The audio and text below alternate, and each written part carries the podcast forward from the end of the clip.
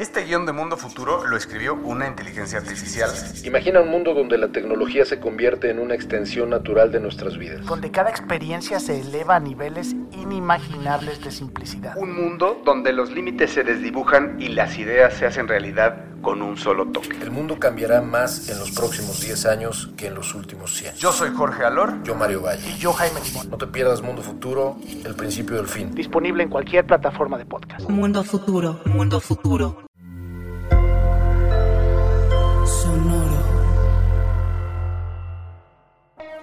Hola a todos y bienvenidos a este nuevo formato en Navegando el Espacio Cripto. Y tú que nos escuchas en Spotify o en alguna plataforma de podcast, queremos invitarte a que nos veas todos los lunes a las 7 de la noche en Navegando el Espacio Cripto, un live que hacemos en YouTube y en Twitch, en donde repasamos las noticias cada semana. Y también, si nos estás escuchando en Spotify, lo estamos haciendo de una manera para que tú también te puedas informar de las noticias y tengas dos episodios a la semana de Espacio Cripto. Así que con esto empezamos el Navegando el Espacio Cripto. Hola a todos y bienvenidos a un Navegando el Espacio Cripto más. Y el día de hoy, 18 de julio, estoy muy contento porque todo está en verde, todas las criptomonedas están subiendo muchísimo. Ether subió un 18% el día de hoy y eso me pone muy de buenas. Abraham, ¿cómo estás? Lalo, muy bien. No me había metido a ver los mercados hoy, así que gracias por esta bonita noticia. sí, la verdad es que todo está, todo está en verde. Eh, las altcoins volando. En los últimos 7 días, Ether ha subido 43%. Oye, y este. Bull Trap. Pues justamente estaba viendo eso y la estructura sigue siendo bajista. O sea, si nosotros podemos ver el, el gráfico y, y, se los voy a enseñar súper rápido. A ver, ¿cómo ves? Pues entremos de una vez a analizar cómo han pasado los precios. ¿Quieres empezar con, con Bitcoin o Ether? Sí, Aquí ya tengo mira. la pantalla lista. Lo, lo, que quería mostrar y, y, un poco de lo que quería hablar es que nos estamos emocionando y para la gente que nos está viendo, nos está escuchando, estoy poniendo el gráfico de Bitcoin de una semana y, o sea, mi emoción porque el precio está subiendo es alta, pero si lo vemos a largo plazo o la estructura macro, se ve apenas una velita así súper chiquita. Entonces lo que quiero decir es que la estructura sigue siendo bajista a largo plazo, al menos la tendencia sigue siendo bajista, pero obviamente cuando Bitcoin sube de 18 mil a 22 mil y es una subida, vamos, a medirla, de un 25, 22%, pues claro que nos vamos a poner contentos. Aún así, para llegar a los máximos históricos de 69 mil, pues falta todavía un ratillo. Vean, para llegar a máximos de, de Bitcoin, tendría que hacer Bitcoin 200%. Entonces, pues todavía, todavía la estructura sigue siendo bajista, pero pues que, que Ether en los últimos, en los últimos 7 días tenga una subida de 40% siempre es bueno y pues hay que aprovechar estos momentitos. Entonces, eso es lo que, eso es lo que yo pienso. ¿Tú cómo sientes? Eh, ¿Tú cómo ves el mercado? Pues mira, a ver, vamos a dar un poco los números recapitulando. Y como siempre decimos, esto nada es consejo de inversión, solo es para que sepamos qué está pasando y ubicarnos en el mercado. Y ahí les va. Bitcoin en una hora ha subido 2.5% y en este momento está en 22.382 dólares. Para el momento en que escuches esto, si estás escuchando el podcast, ya es información obsoleta. Si te metes a ver el precio va a ser diferente. Y en 24 horas ha subido 7%, 7 días 11.9%, 14 días 10%, 30 días 17%. Pero un año ha perdido el 30% de su valor. Así que, pues, la verdad en estas semanas ha sido... Yo no me met... creo que esta semana casi no chequé el precio. Casi nunca lo checo, solo lo checo para los navegando. Y qué bueno, o sea, me, a final de cuentas eh, está habiendo un contexto macro súper volátil, la inflación, de 9.1%. Tantas cosas pasando que, bueno, Bitcoin debería reaccionar así en este entorno. Y Ether está en 1570. O sea, si tú fuiste de esas personas que compró Ether abajo de mil dólares, ya va 50% arriba. Porque eso pasó, ¿sabes? Y felicidades. Sé que Lalo le quemaba las manos no tener más fiat para comprar, pero bueno, a todos y a todas. Y el resumen es que en una hora ha subido 3.8%, 24 horas 16%, 7 días 43% y en 30 días 58%. Así que, pues bueno, me gusta que en algún lado del bear market siempre hay un pequeño bull market. Claro. Y es que también hay, hay otras altcoins, por ejemplo, Uniswap también está subiendo un montón. Eh, hay buenos proyectos. DYDX, que son uno de los patrocinadores más importantes de espacio cripto. O sea, estaba en un dólar para el 13 de junio. El día de hoy está en dos dólares. O sea, ya hizo un 100% en, en cuestión de, de un mes. Entonces, hay, hay criptos que aún así pueden estar siendo interesantes para los traders.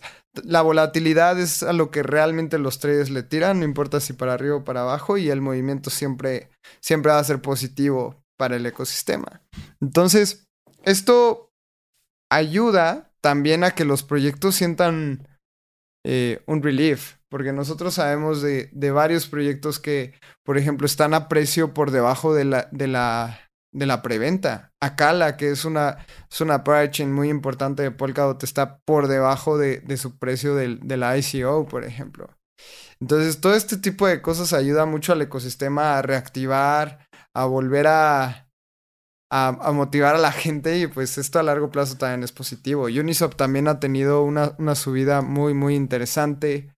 Eh, y es que también el contexto macro, o sea, a nivel mundial, sigue siendo muy tambaleante, pero contexto cripto yo estoy muy positivo y, y, se viene el merch que podría ser septiembre, octubre y esas son una de las cosas que probablemente impulsen Ethereum. Bueno, todo el ecosistema de Ethereum.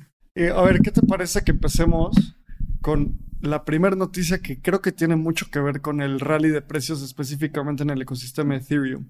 Entonces, pues vamos a la primera noticia. Vamos. La primera noticia es el merge. Estoy demasiado. Esta es de las cosas que más me emocionan en, en cripto en estos, en estos momentos. Y Tim Beiko, que es uno de los lead developers de, de Ethereum, anunció que si todo sale bien, entre por ahí del 27 de agosto podríamos tener el merge ya con nosotros. La lo que es el merge y por qué es tan importante. El merge es cuando Ethereum pasa de proof of work, o sea, de minería a proof of stake. Y lo que yo había leído es que lo apuntan para el, para el 19 de septiembre. Y más 19 bien. de septiembre, sí, perdón. El, el merge de Goerli, que es la última testnet, o sea, es la última prueba para los, los desarrolladores, viene en, en agosto. Entonces, ya es la última prueba y era lo que estábamos también revisando en el último navegando. Ya hubo varios merge en testnets. La última es Goerli y después de Goerli viene el merge en, en, la blockchain principal de Ethereum. Y qué emocionante estar vivos para esto. y ¿sabes qué pasa también? Que el merge es uno de los eventos más importantes en la historia de cripto. O sea, yo creo que está el nacimiento de Bitcoin, el nacimiento de Ethereum, el DAO hack y chance después de merge. O sea, es así de importante y llevamos meses emocionados por esto. Eh, todos los noticios y todas las medios cripto que leas de merge es súper, súper relevante. Y recordando un poco, el merge es cuando, como bien dijo Lalo, pasa el blockchain de Ethereum de Proof of Work a Proof of Stake. Esto quiere decir que la generación de transacciones, la validación de transacciones, deja de ser validada por hardware por hardware, el hardware valida proof of work y ahora va a ser validada por software, un software descentralizado que luego podamos hacer una, un capítulo explicando más del merge. Deberíamos de traer al JJ Campuzano para ese, para ese episodio. Y tiene impactos tecnológicos, ambientales y económicos. La distribución de incentivos va a tener un ajuste importante. Este es, el, este dato que más te gusta, ¿no? Lo que el merch son como cinco halfings o algo así. ¿Cuál es el Sí. cuál es la, la Va proporción? a reducir la emisión 1 a 3, o sea, es como si, si viéramos tres halfings en uno. El halving es cuando en Ether la emisión de bloques se reduce a la mitad y En aquí Bitcoin. se va en Bitcoin, perdón, y ahora se va a reducir tres veces. Entonces es vivir tres merge en, en Ether y... A ver, Tres halfings. Yo, yo estaba muy emocionado cuando, cuando Ether estaba en tres dígitos porque, de hecho lo tuiteé. Es como, vamos a tener la oportunidad de contarle a nuestras generaciones futuras de que compramos Ether a tres dígitos. O sea, el poderlo comprar. Y bueno, obviamente no sabemos qué va a pasar en un futuro. Tal vez ahorita Ether puede caer a 500, no lo sé, pero, o sea, Ether a 1600 previo al merge, con todas las, las testnets eh, ya migradas a, a Proof of Stake, ya nada más falta una. Este, no sé, yo estoy muy bullish ahorita, así que estoy muy positivo. Creo que el ecosistema lo está haciendo muy bien. Está- están haciendo las pruebas necesarias. Eh, yo, obviamente, el contexto macro sigue siendo muy negativo en el sentido de que hay mucha inflación, en el sentido de la guerra, etcétera, pero si solo fuera ecosistema cripto, no yo creo que no hay mejor momento para estar en el ecosistema cripto. No sé qué piensas tú, pero así de bullish estoy. Yo también estoy ultra bullish y creo que estar bullish en cripto para mí es como estar bullish en la humanidad. Y aquí es donde me pongo filosófico, pero cripto es una de esas cosas que comprueba que la ingenuidad humana es infinita. ¿Y qué es la ingenuidad humana? La capacidad de innovar. Entonces, estamos rompiendo estructuras de poder históricas y ahorita el contexto macroeconómico está pasando por un entorno muy inestable. Están acabando superciclos económicos y los, ah, los expertos dicen que estamos a punto de pasar de un enfoque global unipolar a un enfoque multipolar. Y el polo que, que manejó y que triunfó eh, a nivel macroeconómico de los últimos años fue Estados Unidos. Y puede que ahorita se empiece a separar como el este y el oeste, China y Asia teniendo un uprising súper fuerte. Y justo lo que en un evento que hicimos con el buen Moy Casaba aquí en la Ciudad de México, Moy es una persona brillante y tenía un insight brutal sobre esto, diciendo que los expertos macro tradicionales dicen que vamos a pasar ese, a ese contexto bipolar, no solo de, Estados Unidos, sino China y Estados Unidos. Y Moy decía que cree que va a pasar a un, a un contexto de tres polos, donde va a haber tres sistemas económicos líderes. El sistema occidental, el sistema oriental y el sistema cripto, que no están dentro de ninguno de los dos sistemas.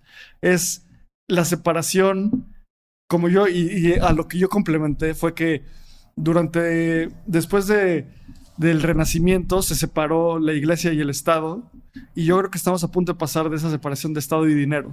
Entonces va a ser así de importante esto. Y todo esto para decir que el contexto macro está súper incierto y es el momento perfecto para que cripto compruebe su propuesta de valor. Yo custodiando mis propios, mis propios activos, yo teniendo mi cartera privada que no le voy a contar a nadie como mi seed phrase para custodiarlos y de repente tengo que cambiarme de casa, pues me lo llevo, ¿no? O sea, si, si me quiero ir a vivir a Indonesia, no tengo que hacer un- una transferencia con mi banco, tengo que llevarme mi, mi hardware wallet. Entonces, todo esto, si crees en esta narrativa, bullish en cripto a final de cuentas. Y, y también, sumando a lo que dices, la tecnología siempre tienta a buscar libertad y siempre busca cómo revolucionarlo. O sea, justo decías, la separación de la iglesia y el Estado. Después vimos, y, y eso no, o sea, no está en los libros, pero también la separación del- de la comunicación del, Del- Estado Y de la iglesia. y de Eso la es otro iglesia. punto importantísimo, claro. O sea, la comunicación, ahorita tenemos Twitter y podemos tuitear lo que queramos y podemos decir lo que queramos del gobierno que queramos, al menos en, en los países de Occidente. Pero eso no lo vimos y no hay como un libro en el que diga, ah, tal, tal día y tal fecha y tal persona dieron la libertad de expresión en los países, ¿no? Pero la tecnología siempre ayuda a este tipo de cosas y lo estamos viendo o lo vimos con la comunicación, siento que lo vamos a ver con el dinero muy, muy pronto. Y, también a lo que decías, es un punto súper polémico porque sí podemos decir lo que quieramos hasta que tocas una fibra sensible y te banean, ¿sabes? O sea, llega ese punto donde en Twitter puedes estar o no de acuerdo con Trump, yo no estoy de acuerdo, públicamente lo digo, pero que baneen a un líder de Estado, o sea, te habla de la capacidad que tiene esta, esta, estos sistemas sociales. Eh, por eso yo soy, estoy ultra bullish. Una de las cosas en las que estoy más bullish en cripto ahorita son en los, en los protocolos sociales, como Lens Protocol, sociales y de identidad. Pero luego hablemos de eso porque también es otro tema brutal. sí, nos estamos poniendo muy filosóficos. Vamos a hablar de noticias. Dame un segundo y nos vamos. La siguiente noticia es una de esas noticias que es muy dura para, para las personas que están involucradas en ella, pero es los reguladores de Singapur ya están teniendo, implementando los procesos necesarios para liquidar los activos de Three Arrows Capital. Three Arrows Capital fue este fondo de inversión donde básicamente toda la industria cripto, casi toda la industria cripto les prestó dinero. Les prestó dinero Celsius, BlockFi, Genesis, Voyager, básicamente todos lados. Un chorro de, proyectos cripto le dieron su dinero a Three Arrows Capital para que lo manejaran y les dieran eh, retornos. Y resultó que esta gente estaba manejando mal los fondos y ahorita no tienen liquidez para, para pagarle a toda la gente a la cual le deben dinero. Esto básicamente derritió a los mercados, esto llevó a que BlockFi se vendiera un descuento de más de 90% a FTX, de valer más de 4 billones a valer 250 millones. Generó la, la bancarrota de Celsius, la bancarrota de Voyager, muchísimas personas en problemas y ahorita los reguladores ya están detrás de los, de los fundadores de, esto, de este fondo para liquidar sus activos y intentar pagarle a la, a la gente que les prestó. ¿Cómo ves esto, Lalo? Es, es, un daño colateral. A ver, no estoy diciendo que Three Capital haya sido como el mejor fondo porque ahorita estamos viendo todas las porquerías que hizo, pero también le afectó muchísimo eh, Terra. O sea, ellos tenían más de 600 millones de dólares en el ecosistema de Terra, que pues, prácticamente se fueron a cero. Y pues, los, los fue afectando. Pero también estamos viendo todas las porquerías que hicieron los de Theater Capital y es impresionante porque sus... los... Los inversionistas preguntaron que si estaban expuestos a Terra, dijeron que no. Ahora encontraron que compraron un yate de 30 millones de dólares con dinero que pidieron prestado para el fondo. También están sacando otro dato que prestaron 65 millones de dólares a la esposa del founder de Thearo Capital. Entonces están saliendo muchas porquerías de, este fondo que tenía muy buena reputación en el ecosistema y eso me hace dudar muchísimo de las cosas, ¿no? Entonces, para eso existe el ecosistema DeFi. O sea, sé dueño de tu propio dinero, inviértelo tú y, tú eres el único, la única persona que eres responsable de las cosas. Algo, algo súper importante es todos los movimientos que mencionas. Eh, tenían también, de, o sea, hicieron movimientos muy misteriosos, por eso ponemos el meme. Eh, movieron 10.000 Ether de AVE a FTX, movieron 10.9 millones de dólares a una, a una dirección desconocida entraron los empezaron a liquidar y no le avisaron a los inversionistas que los estaban liquidando. También, básicamente, clarearon o desalojaron sus oficinas antes de, mencionar que estaban en bancarrota. O bueno, no en bancarrota, pero que no tenían liquidez. Y el martes, el juez federal de Nueva York, Martin Glenn, dio a los liquidadores, a, las, a, los, a, la, entidad que va a liquidar los assets de Three Arrows Capital, eh, básicamente control sobre sus activos para que los, los empiecen a liquidar. Luego, después de todo esto, en otra parte de la novela, eh, se dice que un juez de las Islas Vírgenes eh, empezó a, bueno, a, la compañía administrativa que se llama Taneo. Teneo, perdón, eh, em- les encargó la misión de supervisar la liquidación de los activos de Three Arrows Capital y los dos fundadores, que son Susu y Kyle Davis, estuvieron en una llamada en- con ellos y no prendieron ni su cámara ni su micrófono. Nadie sabe dónde están estas personas. Se rumora también que Susu quiere vender su, su casa de 35 millones de dólares en Singapur, pero solo va a aceptar que le transfieran dinero a Dubai. Muy, muy conveniente Dubai. ¿Por qué? ¿Sabes por qué Dubai, Lalo? No, ni idea. Porque no tiene tratado de extradición con básicamente nadie. Entonces puedes estar ahí y no te extraditan.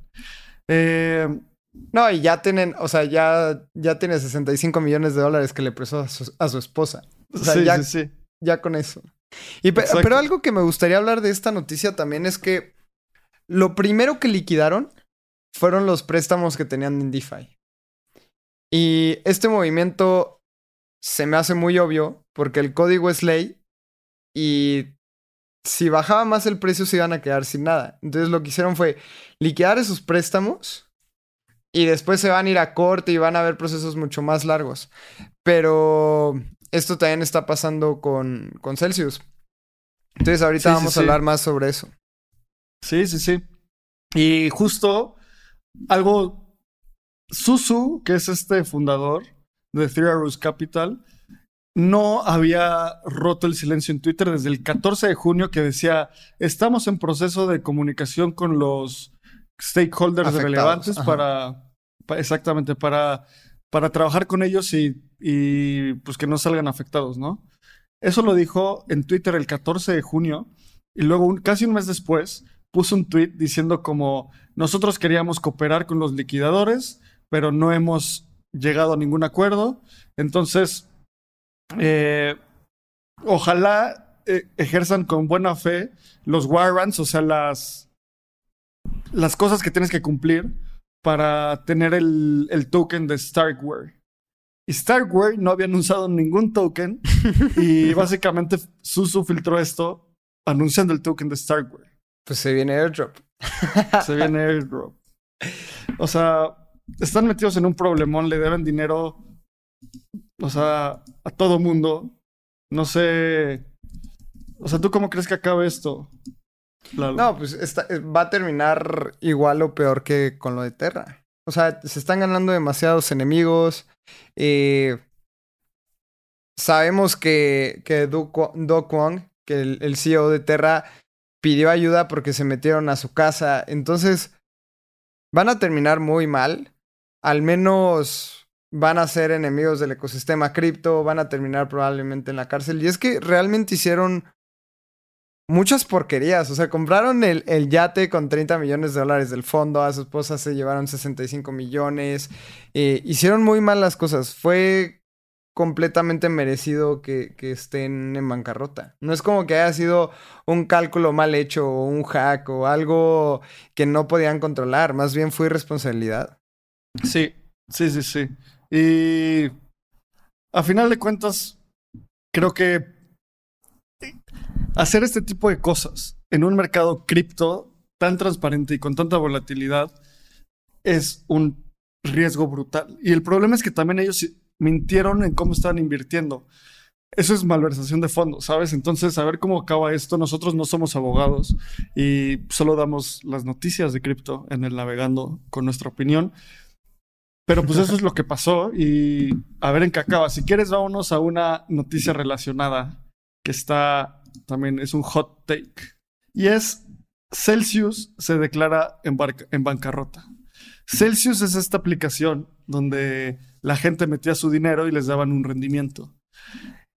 Al momento de, en su máximo, a ver, aquí tengo los datos. En su máximo, Celsius tenía más de 100 mil prestadores, o sea, 100 mil usuarios que habían prestado, con más de 12 mil millones de dólares en activos.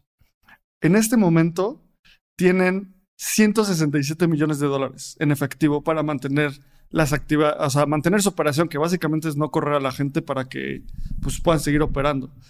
Eh, dicen que buscan estabilizar su negocio y hay muchísimos rumores alrededor de, de todo esto que está pasando.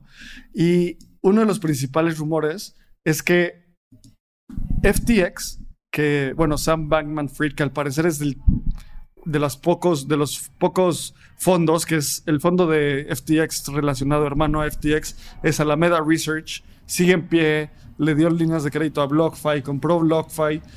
Se cuenta que, que vieron el balance sheet de Celsius, vieron como su estado de resultados y dijeron, ni te podemos comprar. O sea, ni te vamos a hacer una oferta porque está tan dañado tu balance sheet que no te vamos a comprar. Entonces, están metidos en un problemón. Ah, es, es- un tema muy triste para la comunidad porque la gente cree que Celsius era una empresa respetable y de hecho yo los conocí de cerca en un evento que estuve en Miami y realmente no te das cuenta quién está manejando tus fondos. Entonces, al- algo que rescato muchísimo y era algo que estaba diciendo también en la noticia anterior es que ellos pagaron ya la mayoría de sus préstamos en protocolos DeFi. ¿Por qué? Porque ahí es en donde puedes conseguir más liquidez de, de la manera más rápida. Y el código es ley y si Bitcoin bajaba... De hecho, ellos tenían un, un margin call creo que en 20 mil o, o 17 mil. Así estuvieron a punto de ser liquidados. Dijeron, tenemos que bajar el riesgo. Entonces empezaron a pagar sus préstamos. Y ahorita su llamada de margen es a 5 mil dólares. Entonces ya es demasiado bajo. Obviamente si Bitcoin cae a 5 mil dólares, yo creo que Celsius no, no es lo único que quiebra. Eh, pero bajaron un montón sus préstamos y ahora lo que están haciendo va a ser negociar deudas con, con las demás personas. Y esto es como una gran vi- victoria para el protocolo, para todos los protocolos de DeFi. Porque Sí. el código es ley. Sí, creo que esta es de mis noticias favoritas de esta semana. ¿Por qué? Porque pagaron, vamos a dar los datos, pagaron más de 800 millones de dólares en deuda de DeFi. ¿Cómo funciona la deuda de DeFi? Tú pones activos en, en un contrato inteligente y con ese colateral puedes pedir un préstamo. Entonces, si pides, imagínate que tienes 150 mil dólares, metes esos 150 mil dólares en Ether, en diferentes activos, y de vuelta puedes sacar pon tú 100 mil dólares. ¿Qué pasa si el precio de Ether baja 33%, que esa es- sería la proporción? Liquidan tu posición. Liquidar tu posición es el- la llamada de margen que decía Lalo, que lo, que lo que pasa es, a ver, tu colateral está a punto de valer menos que tu posición, por lo tanto te vamos a quitar tu colateral. En el momento que te quitan tu colateral en DeFi, no puedes levantar el teléfono y decir, me comunica con el contrato inteligente 2 para que me regrese mi dinero. No funciona así. Ya pasó. No hay más. Entonces, que Celsius haya pagado sus, sus deudas de DeFi, pagaron 124 millones de dólares en Grab Bitcoin y 147 millones de dólares eh, en stake, Ether en Nave. Entonces también pagaron una 200 millones de dólares de Grab Bitcoin en, en, en Compound. Entonces pagaron a Compound, a MakerDAO, a Aave, básicamente estaban en todos estos protocolos. ¿Y por qué es tan importante? Porque esta cosa de que el código es ley es un soundbite muy bonito, pero es cierto. ¿Por qué? Porque si te quita, si te liquida un contrato inteligente, no hay de que me voy a arbitraje en una corte, no, no hay nada de eso. Ya te Yo creo que eso es lo más, eso es lo más importante y lo que yo veo. Es que como decías, no puedes levantar el teléfono y decirle al contrato inteligente, oye, ya no tengo dinero para pagar el préstamo y Vamos a renegociar los términos. me voy a Dubai a ver cómo me cobras. O sea, Sí, sí, sí. es, es- el, el protocolo DeFi es súper interesante porque, como decía Abraham, o sea, y yo como lo ves, a mayor préstamo, obviamente mayor riesgo de que te liquiden y que tomen tus activos. Entonces, por ejemplo, si tú pides un tercio del total de tus activos, va a ser menos riesgoso a que si pides dos tercios. Porque si baja el precio un tercio, te van a quitar todos tus activos. Pero como decía Abraham, o sea, ahora Celsius va a decir, ya no tengo dinero, Oye, tu institución financiera que me prestaste, no tengo cómo pagarte. Pero lo primero que pagaron fue el ecosistema de DeFi y eso para mí es una prueba de que DeFi es más estable que un que un sistema financiero tradicional. Y, más que más estable es como las reglas son claras desde el principio. Simplemente ahí se ejecutan y that's it. No hay más. No, no, no hay de que, bueno, o sea, renegociemos los términos. Para renegociar los términos, ahorita estoy mostrando la pantalla de AVE. Literalmente pones tus activos, te da un health factor, o sea, que qué tan sobrecolateralizada está tu préstamo y listo, te ya, o sea, ni siquiera te, te avisan cómo te vas a liquidar. Tú lo pusiste y, ahí está. Me encanta este tweet que puso Bankless, eh, un hot take también de Bankless, que dice como Celsius aplica para, bueno, sí, se, se- Bancarrota. se declara en bancarrota. Y, y ponen, en otras noticias, el Titanic ha- le ha pegado un iceberg. O sea, es como, ya, era obvio, iba a pasar. Qué mal que fue esto. Si tenías tu dinero en Celsius, ¿qué, qué puedes esperar, Lalo? Si tenías tu dinero en Celsius, ¿qué puedes esperar? Hay dos opciones y una opción es que si tú tenías 100 dólares, te va a permitir Celsius retirar 60 dólares, por ejemplo. Te va a decir, lo siento, ya no tenemos el 100% de tu dinero, te podemos dar el 60. Y ahí vas a perder dinero, aunque tú ni siquiera sabías que podías perder dinero con Celsius. O la otra es que te van a decir, oye, si Bitcoin sube, entonces tal vez sí te pueda pagar el 100% de tus, de tus 100 dólares. Entonces, son las dos cosas. O en el peor de los escenarios, es que ya no recuperes tu dinero. Ojalá puedas recuperar un poco de tu dinero. Seguramente, seguramente la gente va a poder recuperar su dinero. Ojalá pueda hacer el 100%. Pero lo que vimos la semana antepasada con Voyager, que era este neobanco canadiense que igual cerró, bueno, más bien se, se declaró en bancarrota, lo que hizo fue sacar una criptomoneda que si tú la comprabas te daba un retorno, etcétera. Entonces, a ver qué saca Celsius de la manga. La diferencia es que Celsius está, o bueno, está muy presente en Estados Unidos. Sabemos que los reguladores en Estados Unidos son, son, muy, son muy fuertes. Entonces, aún así tienen 167 millones de dólares en efectivo. Seguramente vas a poder retirar un poco de lana, ojalá pueda hacer todo, pero yo creo que vas a tener esas dos opciones. O retiras menos de lo que tenías o te esperas y te va a decir Celsius, oye, si Bitcoin llega a 50 mil, entonces te doy tus 100 dólares. A ver qué pasa. Ojalá la gente recupere su dinero. Y algo que me motiva un poco de, de todas estas noticias es que, a ver, acabas de dar tres noticias súper importantes. El merch, que es súper bullish. Súper, súper, súper bullish. 3AC, Dinos qué es bullish. Porque tengo una tía que me dice, oye, ¿qué es bullish? alcista, que, que indica que los precios pueden subir. Es muy alcista que, que esta parte del merge. Luego, cuando se declaró que no tenía liquidez 3 Arrow Capital y todo el tema de Celsius, fue muy bearish, o sea, fue muy bajista. Pero que se llegue a alguna conclusión es algo positivo.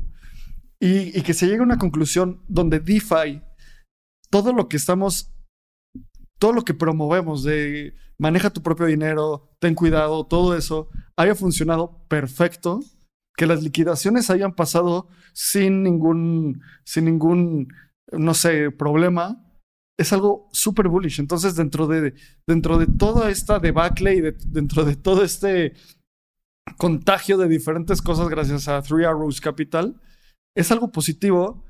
Siento que vamos saliendo de esta narrativa.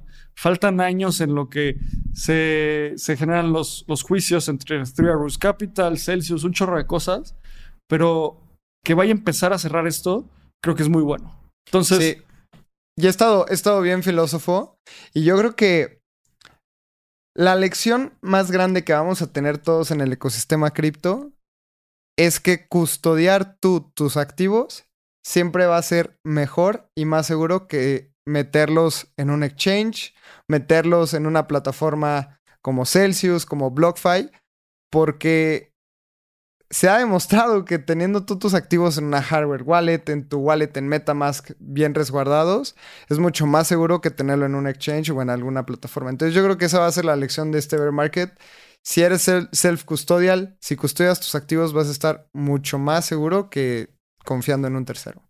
Y ahí una recomendación, si custodias tus activos, no, no tengas todo en, las, en una wallet, porque en una de esas firmas una transacción maliciosa y pues también tiene sus riesgos. Y ahí sí no hay de que le hablas a BlockFi a regrésame mi lana porque pues no hay más, ¿sabes? Entonces, todos son pros y contras.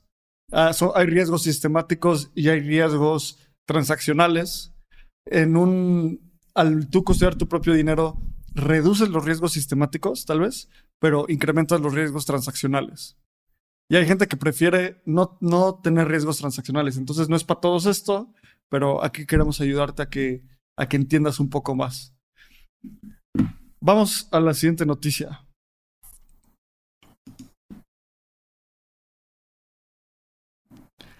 Esta noticia es de las cosas que llevo hablando de esto un par de meses y se me hace súper interesante, que es que el CBDC, el Central Bank Digital Currency, o sea, la moneda digital del Banco Central de China, va a empezar una expansión a lo largo del país.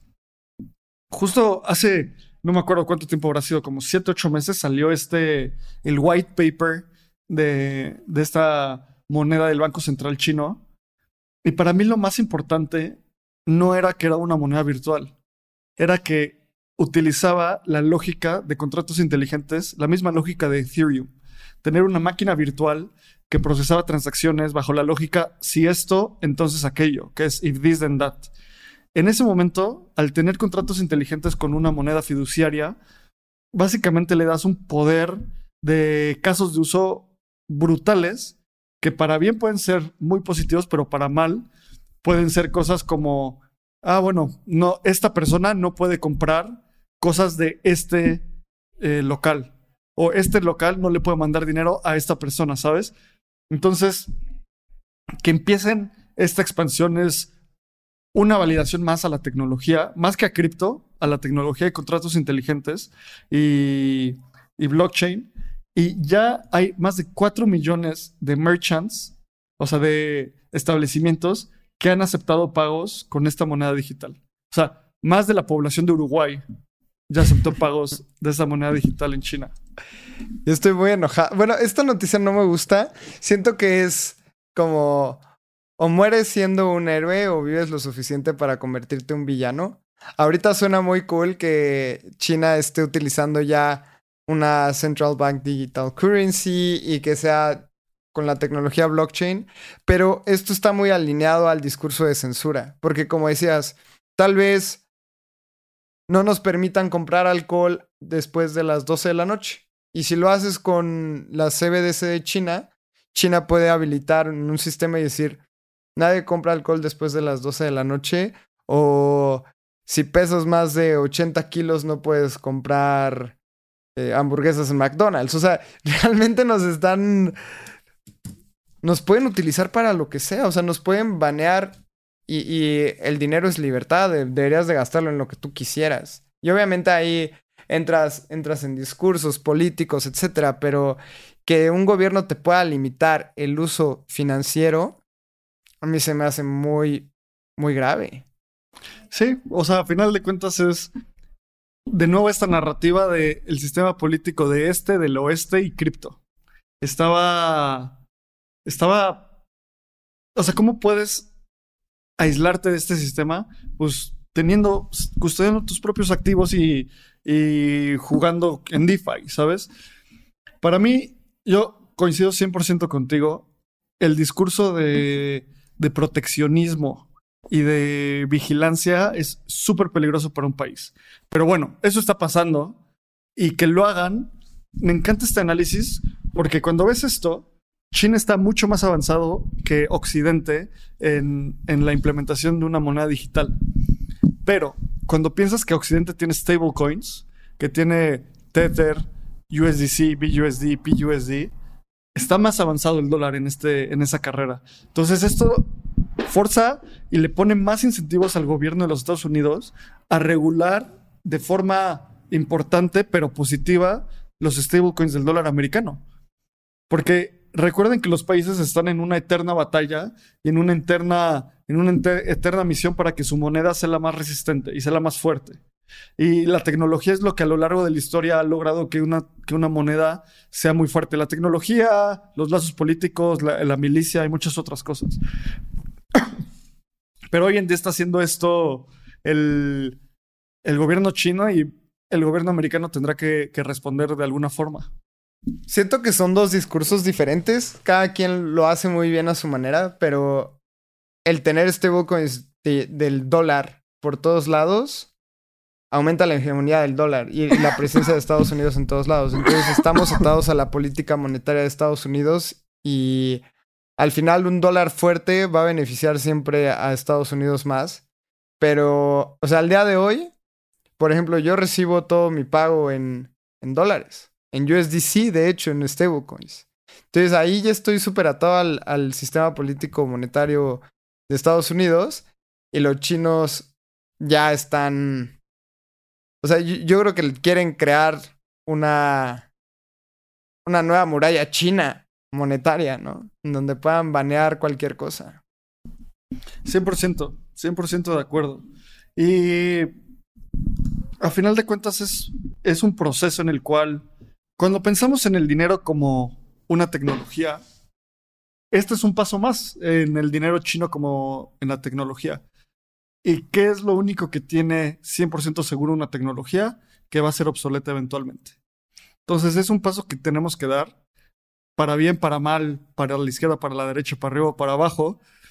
Pero este es el momento donde tú vas a poder decidir en qué sistema económico vivir. Occidente, Oriente o cripto. Yo ya sé cuál quiero. Vámonos a la siguiente. Vamos a la siguiente noticia. Arbitrum tiene una nueva cadena que se llama Arbitrum Nova y está abierta para developers. Entonces, el, esta, este layer de, de Arbitrum tiene la intención de ser usada para aplicaciones sociales y gaming. La, el Arbitrum Mainnet continúa siendo, siendo accesible para NFTs y DeFi. Otro puntito ahí a esta narrativa de aplicaciones sociales en el blockchain. Les estamos dando mucho alfa aquí. Yo creo que esta es una de las cosas que más impacto va a tener durante este bear market porque se van a construir los primitivos, o sea, esas partes de infraestructura de las aplicaciones sociales en el blockchain. Durante 2019 y do- y 2020, a inicios de 2020, se construyeron esos primitivos de DeFi, que fue Compound, fue Uniswap, fue Aave, fue MakerDAO. Hoy se están construyendo los Lens Protocol, POAP, eh, Disco XYZ, todas estas cosas me tienen demasiado emocionado y tenemos que, que ahondar, tal vez hacer una serie de protocolos sociales en el podcast, que si estás escuchando esto, ya va a empezar una serie que, que me tuvo muy, me tiene muy, muy emocionado en el, en el podcast de Espacio Cripto, que ahorita les vamos a dar un poco más de alfa sobre eso. Pero ¿cómo ves esto, Lalo? Arbitrum, aplicaciones sociales. Se, me hace interesante porque siempre el, el discurso de Arbitrum es comisiones más baratas. Y ahora es comisiones más baratas sobre Arbitrum. Entonces, ¿para qué te funciona esto? Es para tener, como decías, protocolos sociales. Aunque es más centralizado, para ser honestos, esto es, esto es una solución más centralizada para hacerlo más barato. Pero si mi tía quiere subir una foto a una red social descentralizada, no va a querer pagar 10 dólares de comisión. O sea, tal vez pague un centavo de dólar y va a decir, no me importa si está centralizado o no, yo lo único que quiero subir es mi foto con mi familia. Pero este tipo de cosas ayuda e incentiva la, la alternativa descentralizada en el ecosistema cripto, que esto es súper importante y relevante. Y ojalá podamos ver algún competidor a, Facebook, Instagram o algo así dentro del ecosistema cripto en los próximos 5 o 10 años que esté realmente fuerte como para hacer batalla. Les voy a contar una pequeña historia sobre Arbitrum. En ETH Denver, estaba en- eh, quería entender cómo funcionaba Arbitrum. Me acerqué al stand y me atendió este señor. Este señor, que es uno de los cofundadores de Off-Chain Labs, que tú lo ves y es bastante tierno. O sea, hablas con él y también nos, o sea, me, me explicó en detalle Arbitrum como por 40 minutos y le dije, bueno, ya me voy, muchas gracias. Y me dijo, ah, ten mi tarjeta por si necesitas algo después. Y era el cofundador de Arbitrum. Esa, o sea, este es el tipo de gente que te encuentras en, en eventos de, de cripto que viene ETH México y tienen que ir. Vamos a hacer varias cosas ahí. Pero es una, nada más es un- una plática o les cuento esto para que, pues, hay gente a la cual ir a eventos de cripto le ha cambiado la vida, o me ha dicho eso, eh, porque te abre mucho la mente. Entonces se viene ETH México y te puedes encontrar a los cofundadores de proyectos súper importantes en ese tipo de foros. Esa fue un- una pequeña, un side note de este navegando. Vamos a la siguiente noticia. Vladimir Putin banea pagos digitales con criptomonedas en, en Rusia. Creo que esta es una noticia. Si hubiera salido hace seis meses o siete, antes de la guerra y durante el bull market, hubiera sido generado pánico y qué está pasando, bla, bla, bla. Ahorita es como, bueno, pues, ok. Gracias, Putin. O sea, sigamos a la siguiente noticia, casi, casi. ¿Cómo ves esto, Lalo? Se me hace raro. Porque justo le han estado metiendo eh, prohibiciones en utilizar el SWIFT. Por ejemplo, el sistema de transferencia internacional con dólar se lo prohibieron a, a Rusia y ha sido una de las de las cosas más fuertes y restricciones que ha metido el gobierno de Estados Unidos y muchos estaban diciendo que iban a solucionarlo con criptomonedas, que ya tenían un montón de Bitcoin, que iban a empezar a utilizar eh, transferencias con medio de Bitcoin para pagar otros países, etcétera. Y ahora que Putin prohíbe pagos digitales en Rusia, se me hace un paso atrás. Obviamente no estoy incentivando ni, ni dando pie a que financie guerras con ello, pero era una solución que tenía el gobierno y no la decidió tomar. Se me hace muy extraño. La verdad es que no tengo mucho más contexto, pero se me hace un, una movida extraña. Pero no dan pasos en falso, entonces veamos qué van a hacer. Tal vez saquen Sí. su propia CBDC.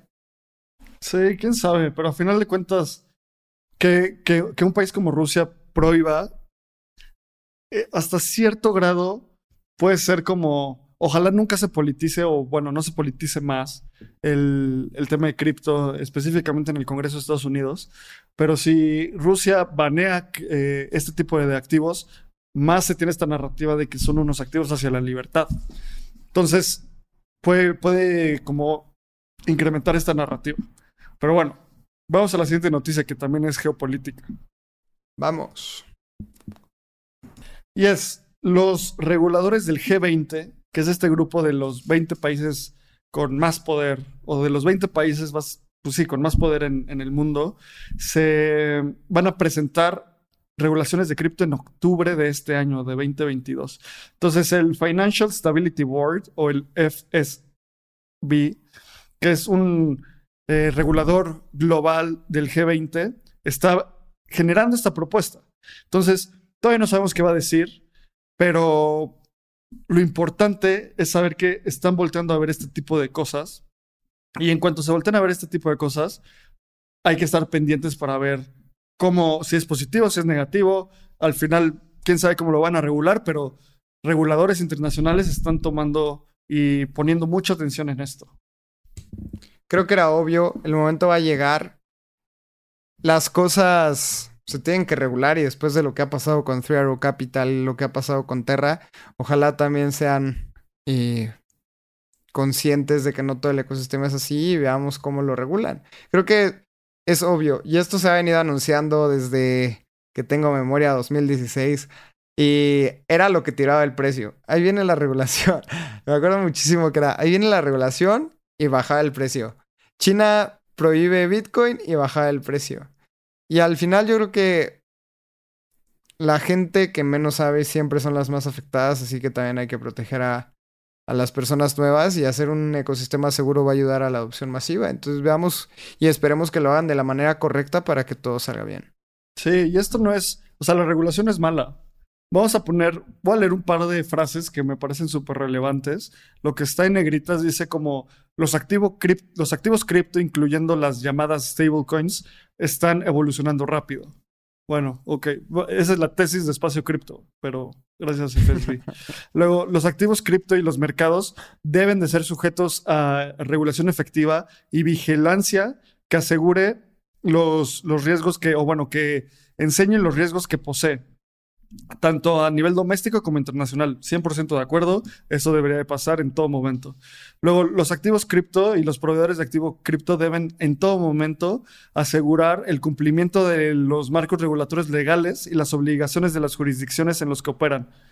Es que son cosas bastante obvias, pero es importante que sean que estén denotadas, porque también luego hay, hay empresas cripto que quieren actuar bien, pero no saben cómo, porque no hay una regulación y no hay unas reglas y no hay como una, una receta para hacerlo. Es como si te dicen, oye, tú tienes que comer bien, pero nadie te enseña a comer bien, pues intentas comer bien según tu, tu autorregulación.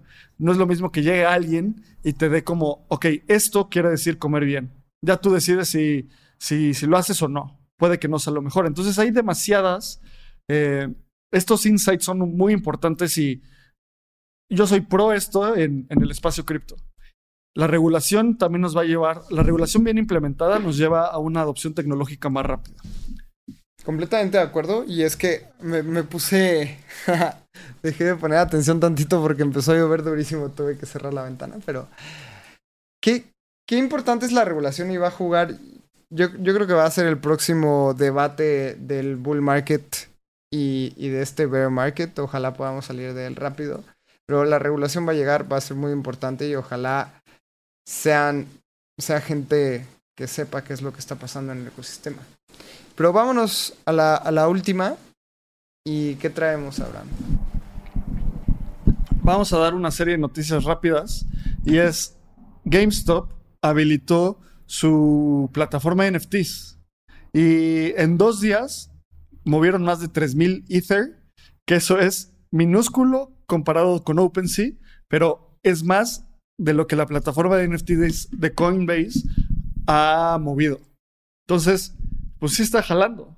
Eh, yo me, me, metí a verlo. A ver, no sé, ¿tú qué opinas de esto? Nada, o sea, pi pienso que qué gran fracaso ha sido la plataforma de, de Coinbase. Me gustaría saber por qué, o sea, no se me hace fea. Yo creo que es el primer experimento de una red social con NFTs que realmente es algo interesante, pero los usuarios no la han querido usar por falta de... O sea, porque no quieren interactuar. Se me, hace muy curioso. Y que tengamos soluciones diferentes a OpenSea, porque OpenSea como falla, se me hace algo positivo. A mí me gusta muchísimo LuxRare, que, que al menos empezó a competir duro con OpenSea, ha bajado un poco. GameStop tiene, tiene un gran nombre, tiene una gran comunidad, que eso es algo muchísimo más importante a veces que hasta el mismo producto. Y que, que sea todo en, en, Layer 2 yo creo que también es algo, es algo que funciona. A mí me, me encanta esto. Me encanta cómo te dice que depositas fondos. Y te dice, compra Ether con una tarjeta de crédito. Tienen Ramp y Wire. Te dicen también, deposita Ether desde tu, desde tu cuenta. Eh, vamos a ver, vamos a depositar .01. Y si le depositas, te hace firmar la transacción. Y es un bridge. Esto que estoy haciendo ahorita que están viendo es un bridge para básicamente usar la plataforma de, de NFTs de GameStop. Le voy a poner reject a la transacción, nada más para, para seguir continuando. Y me encanta esto. Haciendo social cripto. Ask a friend. Dile a un amigo que te deposite. No es deposita en un layer 2, es dile a un amigo. Y un par de insights importantes de esto es GameStop es una plataforma, es un negocio de, de juegos, de gaming. Veo 100% un futuro en el cual tengas un juego y generas tu, no sé, la espada súper importante del juego y vas a esta plataforma y lo vendes. Por eso están utilizando, se están aliando con, con, con empresas de gaming y blockchains muy enfocados en gaming, porque a final de cuentas, como dice aquí, power to the players. Esa es la noticia. GameStop Algo NFTs. que está, estaba viendo ahorita, también es un momento muy interesante, no sé si tan positivo para salir al mercado con el marketplace de GameStop. Escucha este dato. O sea, el, el volumen de tradeado en, en, NFTs en OpenSea Looks Rare el 2 de febrero, o sea, todavía estábamos como en un bull market de NFTs, fue de arriba de 800 millones, 820 millones de dólares en un día. El día, el 14 de julio de este, o sea, hace cuatro días, el volumen entre OpenSea y LuxRare fue de 17 millones de dólares. O sea, 17 millones hace cuatro días y en febrero estábamos tradeando 820 millones. Sí, pues al final de cuentas las tendencias bajan, pero los buenos proyectos siguen. Y este pla- esta plataforma de NFTs está sobre Loopring también. De nuevo, gaming. O sea, este tipo de cosas van a seguir y ¿qué pasa en el bear market? Se construyen este tipo de cosas. En el bull market vamos a estar diciendo, wow, ¿se acuerdan de esta plataforma cuando, cuando lanzó? Hoy llegó a un billón de dólares tradeados. Eventualmente pasan este tipo de cosas. O puede que no, puede que también esto fracase. Pero mínimo está teniendo... A ver, si yo fuera inversionista de GameStop, diría, qué bueno que están haciendo esto en lugar de abrir tiendas en mini malls. Porque ese era su modelo de negocio. O sea, es una innovación súper importante. Sí, en eso, en eso nos están quedando como Kodak, ¿no? O al menos se quedaron como Kodak y re- resurgieron de las cenizas gracias a, a Wall Street Bets y todo el rollo de, de Reddit. Si quieren escuchar ese episodio, creo que fue como el segundo o el tercero que cubrimos en Espacio Cripto. Así que podemos ver la evolución de GameStop en, en menos de año y medio. Sí. Y, ¿sabe? Estas empresas, ¿qué necesitan para ejecutar esto? Necesitan una visión, necesitan talento y necesitan capital. ¿Y cómo levantan capital? Justo el episodio que sale este jueves con Alex Galvez de un fondo de inversión nos, nos ayuda, nos vamos a, es el primer episodio donde vamos a tener toda esta serie de Venture Capital en el espacio cripto. Tenemos a Alex, tenemos a gente de Pantera, tenemos a diferentes personas, así que escuchen ese episodio el jueves. Creo que va a ser de las cosas, estas series van a ser de las cosas más importantes durante este bear market que haga espacio cripto. ¿Por qué? Porque queremos que si tú tienes una empresa o quieres levantar dinero, puedas levantar dinero y estos podcasts, esta serie te ayude. Lalo, vámonos a las últimas tres noticias para pasar rapidísimo por ellas, que también están súper importantes. A ver, la noticia es que Snap, que es la empresa detrás de la app de Snapchat, va a, va a incluir filtros de realidad aumentada con NFTs. Básicamente, imagínate, si tú tienes un roboto, como el que ven aquí, vas a poder conectarte, conectar tu wallet a, Snapchat y poner encima de tu cara tu NFT. Este es el tipo de implementaciones que parece, proba- o sea, como decimos en cripto, probably nothing, pero a largo plazo es una forma de, de masificar esta tecnología. De repente la gente va a ver y va a decir, ¿por qué Paris Hilton subió eh, un Bored Ape? ¿O por qué Paris, o sea, no sé, por qué Thalía está subiendo un Akutar? Entonces, es un medio de distribución para empezar o para seguir eh, exponiendo los NFTs. Creo que es este tipo de noticias son de las que más me emocionan a mí, porque sí está muy cool, eh, no sé, los lanzamientos sobre Starkware o los lanzamientos sobre Loopring, pero la gente común no ve eso. La gente común sí va a ver esto. Sí, es, es llegarle a, a las masas, que va a ser lo más importante. Ni siquiera tienen que saber que están utilizando cripto ni NFTs, solo que están comprando y vendiendo los filtros, etc. Y solo como un dato curioso, me metí a ver el precio de Snapchat. Y es como, wow, ¿qué shitcoin es esta? Porque ha bajado 84% desde hace unos 7 meses. Entonces, pues, está bien. O sea, todo suma. Vámonos a la siguiente noticia. Magic Eden lanza un fondo de inversión para Web3 Games. Magic Eden es el OpenSea sobre Solana. Entonces, si tú estás lanzando un proyecto, no sabes en qué blockchain eh, lanzarlo y necesitas fondos, pues evalúa Solana. Eh, el problema de Solana es que, es, o sea, es más intermitente que Telmex. Tendremos que ver cómo, cómo jala esto. Está bien. Esperemos que, que el ecosistema decida y, y que resuelvan sus problemas. Así que el gaming va a ser algo muy fuerte en cripto. Y pues yo creo que va a haber de todo para todos en distintas blockchains. Y nos vamos con la última. Para mí, esta es de las noticias más importantes de la semana. Y es que Matic, la.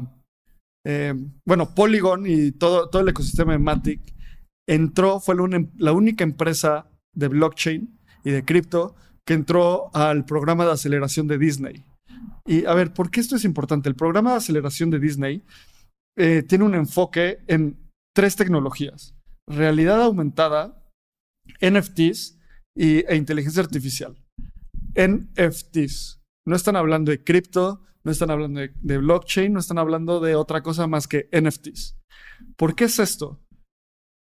Disney es internacionalmente el imperio de propiedad intelectual. Tienen Marvel, Star Wars, National Geographic, Mickey Mouse y todos sus amigos. O sea, me imagino perfecto un metaverso donde ¿qué necesitas para interactuar con un metaverso? Realidad aumentada, ¿no? O sea, para poder percibirlo. Luego, ¿cómo interactúas de una forma económicamente sustentable en un metaverso? Si tú eres dueño del NFT, puedes ser dueño de los skins, puedes ser dueña de las espadas, puedes ser dueña de cualquier cosa. Imagínate, y con inteligencia artificial vas a Disneyland, a Disney World, en el metaverso, y te atiende Mickey Mouse. Y llega y te dice como, ¿qué onda? Soy Mickey Mouse, ¿qué quieres hacer? Ir al mundo de Marvel, ir al mundo de Star Wars, ver animalitos con Nat Geo. Es, es de esas cosas que ya que lo pones así dices, claro, o sea, ¿cuál es el siguiente paso del entretenimiento para Disney? La convergencia entre NFTs, realidad aumentada e inteligencia artificial. Siento que va a pasar lo mismo que pasó con los deportes, en donde antes para ver un partido de fútbol, lo más entretenido era ir, al- ir a- era ir al estadio. Y lo tenías que estar ahí presente. Y ahorita, las, el negocio mayor y en donde ponen más enfoque es el que vivas la experiencia desde tu casa. Entonces tienen, por ejemplo, en un estadio de básquetbol hay más de 84 cámaras. Va a pasar lo mismo con la inteligencia artificial, va a pasar lo mismo con VR, en donde sí, vas a poder ir a Disney París y te la vas a pasar súper bien, pero te vas a poder poner tus headsets y vas a poder ir al mundo de Disney. Y cuando llegues al mundo de Disney, como decía Abraham, con Mickey Mouse y sus amiguitos, si tú eres fan de Pluto, te vas a poder comprar un skin, una playerita de Pluto y vas a andar ahí en el ecosistema con tu playerita de Pluto. Entonces, también un, dato muy importante es que Disney es dueño de ESPN. va, a ser, va a ser bien interesante y este... Tal vez nos tachen de, loc- de locos, pero yo me acuerdo mucho cuando jugaba con un tío un juego de mesa de fútbol americano, que era horrible a base de imanes, etc. Y eso terminó siendo los videojuegos. Y ahora tal vez nosotros juguemos videojuegos con unos controles y los vayamos a tener en un museo y les vamos a enseñar a nuestras futuras generaciones cómo jugamos videojuegos. Ellos se van a poner sus headsets y van a ir a en, en VR al mundo de Disney. Van a poder ir a un Super Bowl desde su casa. Van a poder ir a, a un safari. Entonces Disney va a ser... Si adopta bien esta tecnología, va a ser un monstruo todavía más grande de lo que es ahora. Sí, a ver, una. Vamos a hacer una. A pasar rápido. ¿Por qué tiene Disney? Disney tiene. Disney, o sea, como distribución, tiene Disney Plus, ESPN Plus, Hulu, Hotstar, que no tengo idea que sea eso, Disney Music Group, y luego como estudios de contenido, The Walt Disney Studios, Walt Disney Animation Studios, Pixar, Marvel, Lucasfilm, o sea, Star Wars, eh, Disney Theatrical Group, 20th Century Fox, o sea, pues, y Searchlight, que no tengo idea tampoco que sea eso, pero como entretenimiento tienen 20th Century Fox, ABC, esta cadena de noticias y de entretenimiento, National Geographic, FX, ESPN, o sea, son un imperio de contenido.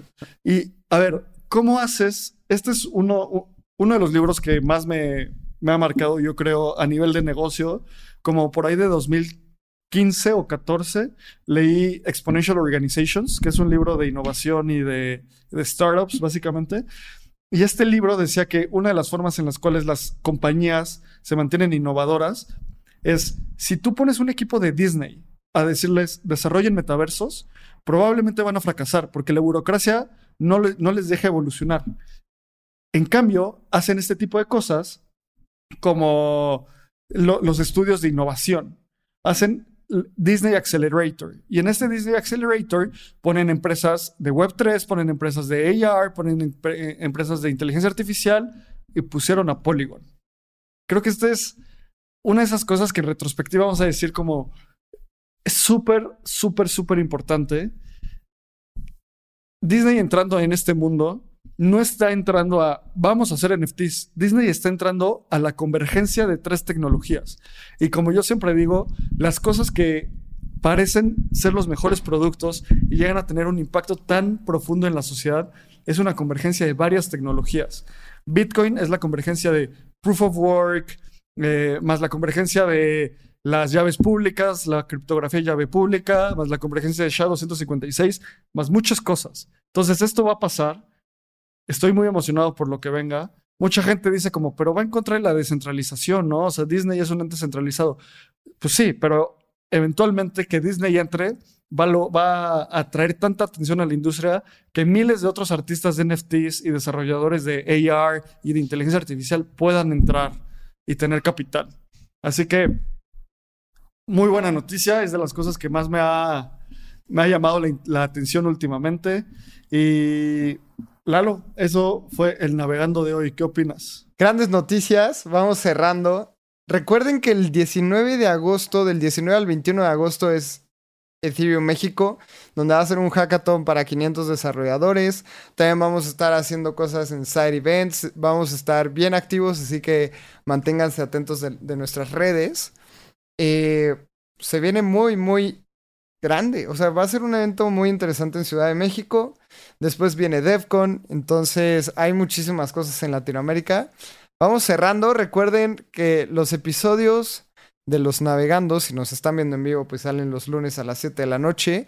Después al día siguiente, martes, sale para plataformas de podcast. Las entrevistas salen los jueves y tenemos eh, newsletters directos a tu correo lunes, martes y jueves. Así que hay un montón de contenido de para todos y para todas de Espacio Cripto. Abraham, cerramos con redes sociales, ¿cómo ves? Me late. Eh, nos pueden seguir en arroba espacio cripto, a mí como arroba abramcr en básicamente todos lados y a Lalo como arroba Lalo Cripto. Y como siempre, muchas gracias por escucharnos. Esperamos que esta información haya sido de ayuda y de valor para ti. El jueves sale el episodio con Alex Galvez el primero de esta serie de cómo levantar capital. No se lo pierdan. Y la siguiente semana viene una bomba con la Chief of Staff de Pantera Capital. Así que esténse atentas, esténse atentos. Muchas gracias por escucharnos y nos vemos en la siguiente. Venga, que esté muy bien. Hasta luego.